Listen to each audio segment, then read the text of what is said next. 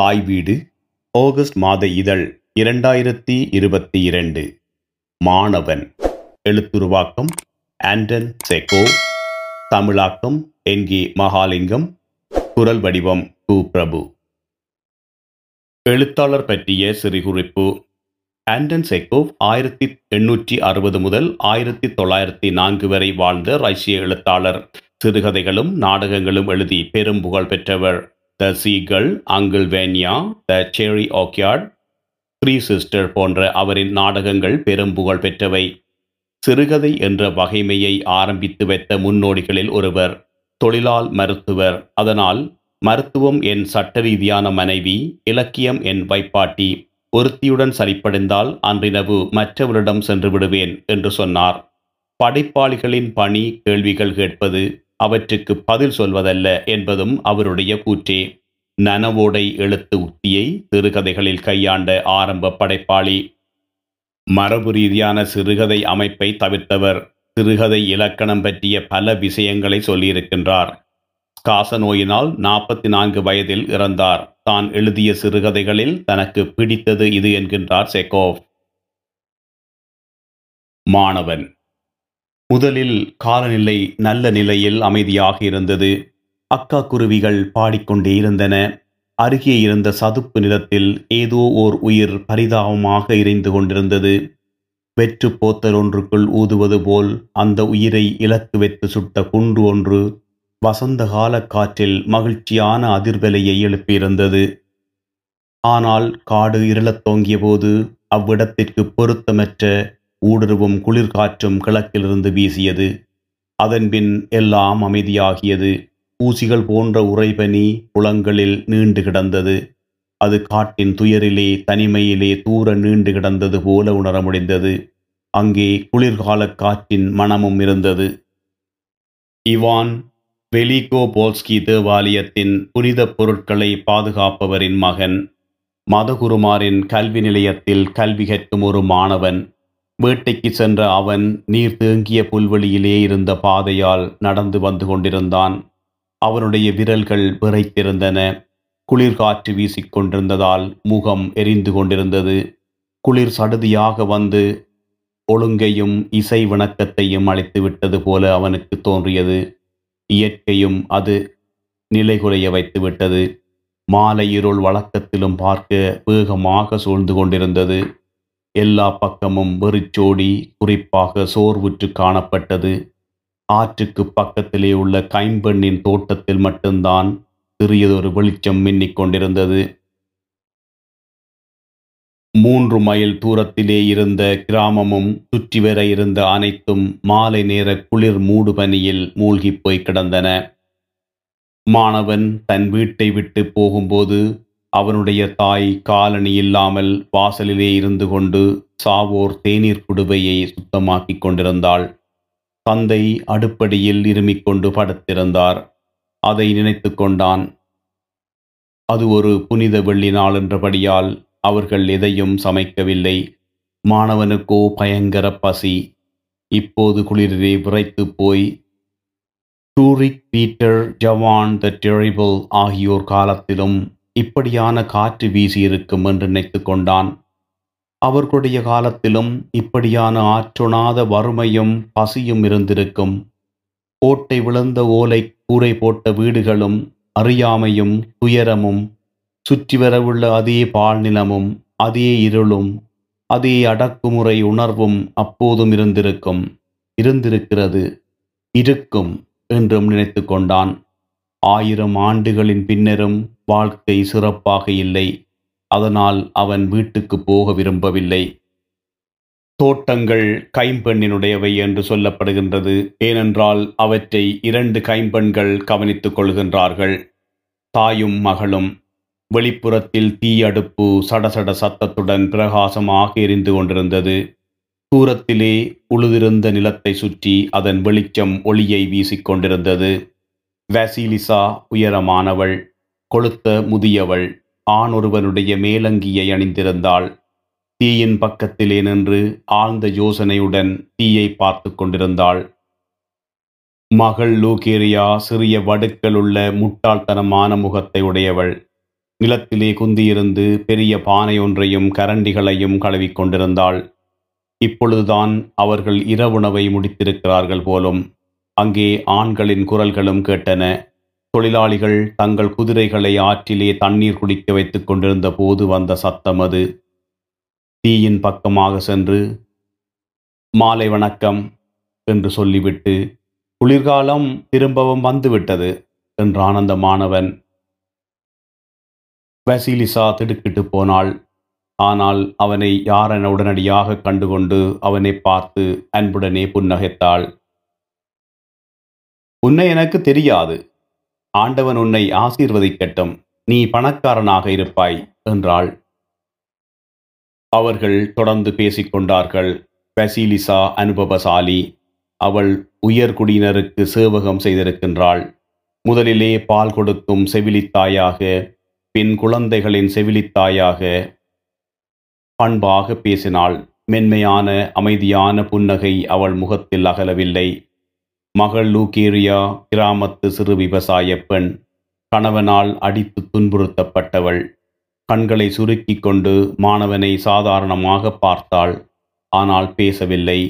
ஊமைகள் செவிடுகளிடம் காணப்படும் விசித்திரமான தோற்றம் அவளிடம் காணப்பட்டது. இப்படியான ஒரு தீயின் பக்கத்தில் தான் திருத்தூதர் பீட்டர் இருந்திருப்பார் என்றான் மாணவன். தீக்குள் கைகளை நீட்டிக்கொண்டே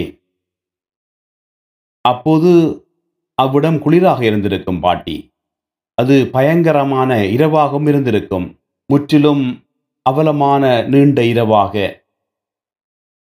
இருளை சுற்றி வர பார்த்தான். திடீரென்று தலையை ஆட்டியவன் கேட்டான் பன்னிரண்டு சீடர்களைப் பற்றி நீங்கள் கேள்விப்பட்டிருக்கிறீர்கள் அல்லவா?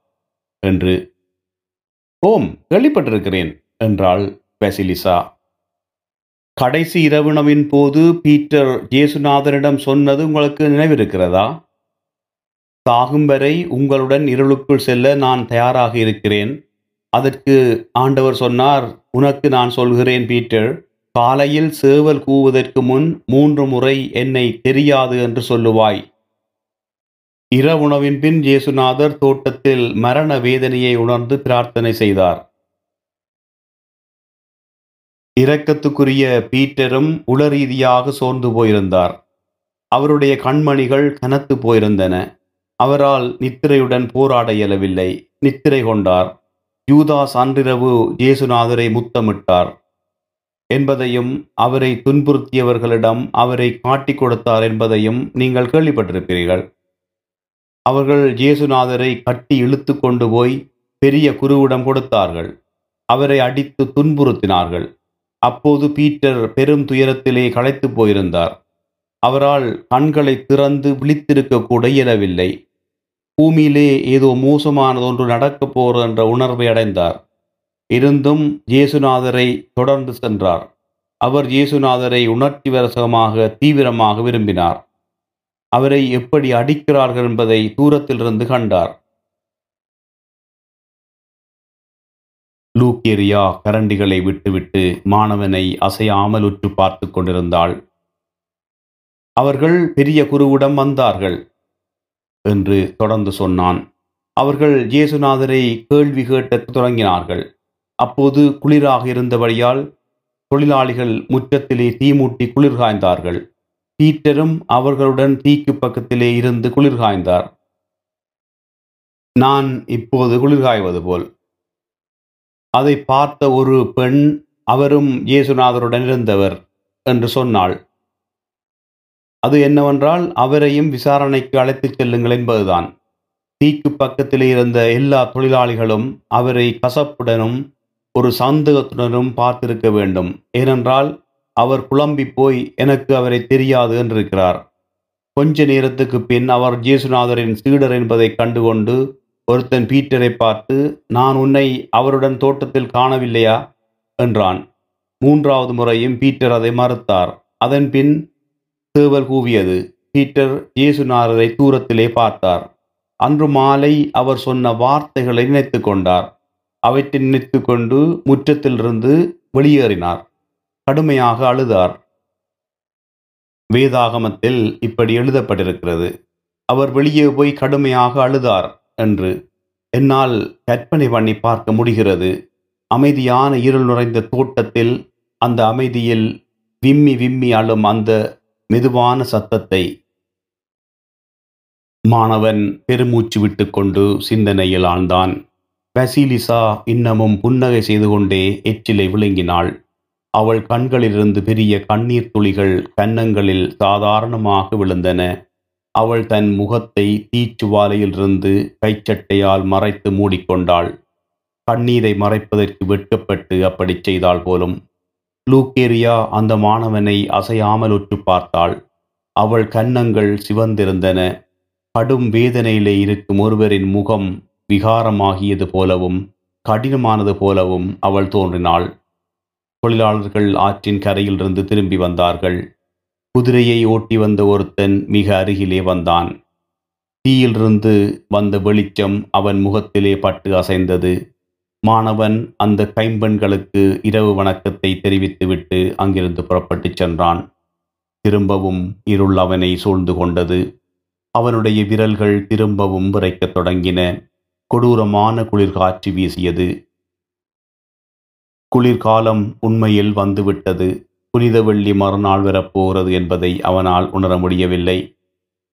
பெசிலிசாவை பற்றி இப்போது நினைத்து கொண்டான் சிலுவையிலே அறைவதற்கு முதல் இரவு பீட்டருக்கு நடந்ததை நினைத்து அவள் கண்ணீர் சிந்தியதை நினைக்கையிலே அவளுக்கும் அதற்கும் ஏதோ தொடர்பு இருக்க வேண்டும் என்று நினைத்தான். தன்னை சுற்றி பார்த்தான். அந்த இருட்டில் ஒரே ஒரு விளக்கு இன்னும் மின்னிக் கொண்டிருந்தது அதனருகே எந்த உருவமும் தெரியவில்லை. வசிலிசா கண்ணீர் வடித்திருந்தால் அவளுடைய மகள் மன சஞ்சலங்களுக்குள்ளாகியிருந்தால் அவன் சொல்லிக் கொண்டிருந்தது பத்தொன்பது நூற்றாண்டுகளுக்கு முன்பு நடந்தது என்பதும் அவர்கள் இருவருக்கும் அந்த வெறிச்சோடிய கிராமத்திற்கும் அவனுக்கும் எல்லோருக்கும் அவை தொடர்புடையவை என்பதும் வெளிப்படை. முதியவள் அழுதாள் ஏனென்றால் அவள் மனதை தொடும் வகையில் அவன் கதை சொன்னான் என்பதால் அல்ல. பீட்டர் அவளுக்கு அருகில் இருந்தார் என்பதால் பீட்டரின் ஆன்மாவிலே உள்ளே ஓடிக்கிருந்ததில் அவள் முழுவதுமாக ஆர்வமாக இருந்தாள் என்பதனால் அவனுடைய ஆன்மாவில் எதிர்பாராமல் மகிழ்ச்சி தூண்டப்பட்டது. மூச்சு விடுவதற்காக ஒரு நிமிடம் நின்றான். கடந்த காலம் நிகழ்காலத்துடன் சங்கிலி தொடர் போல இடைவிடாமல் ஒன்று மற்றொன்றிலிருந்து பிரவாகித்த நிகழ்வுகளால் இணைக்கப்பட்டுள்ளது என்று நினைத்தான். சங்கிலியின் இரு முனைகளையும் அவன் இப்போது பார்த்தான் போலவும் ஒரு முனையை தொட்டபோது மறுமுனை அதிர்ந்தது போலவும் அவனுக்கு தோன்றியது. அவன் ஆற்றை படகிலே கடந்தபோது பின் குன்றிலே ஏறியபோது தன் கிராமத்தை பார்த்தான். மேற்கே குளிர்ந்த கருஞ்சிவப்பு நிற சூரிய அஸ்தமனத்தில் ஒடுங்கிய ஒளிப்பொட்டு தோன்றியிருந்தது. தலைமை பூசாரியின் தோட்டத்திலே இன்று வரை எந்த குறுக்கீடுமின்றி தொடர்ந்து அழகும் உண்மையும் மானிட வாழ்க்கையை வழிநடத்துகின்றன. அதுவே மானிட வாழ்வின் உலகத்திலே உள்ள உயிருள்ளவற்றினதும் முக்கியமான அம்சம் என்பதும் தெளிவானது என்று எண்ணினான். அவனுக்கு வயது இருபத்தி ரெண்டு மட்டும்தான். இளமை உணர்வு நலம் வீரியம் இனிமையான வெளிப்படுத்த இயலாத மகிழ்ச்சியின் எதிர்பார்ப்பு தெரியாத புதிரான மகிழ்ச்சி என்று சிறிது சிறிதாக அவனை ஆட்கொண்டன. வாழ்க்கை அவனை மயக்குவது போலவும் அற்புதமானது போலவும் உயர்ந்த அர்த்தம் நிறைந்தது போலவும் அவனுக்கு தோன்றியது. நன்றி.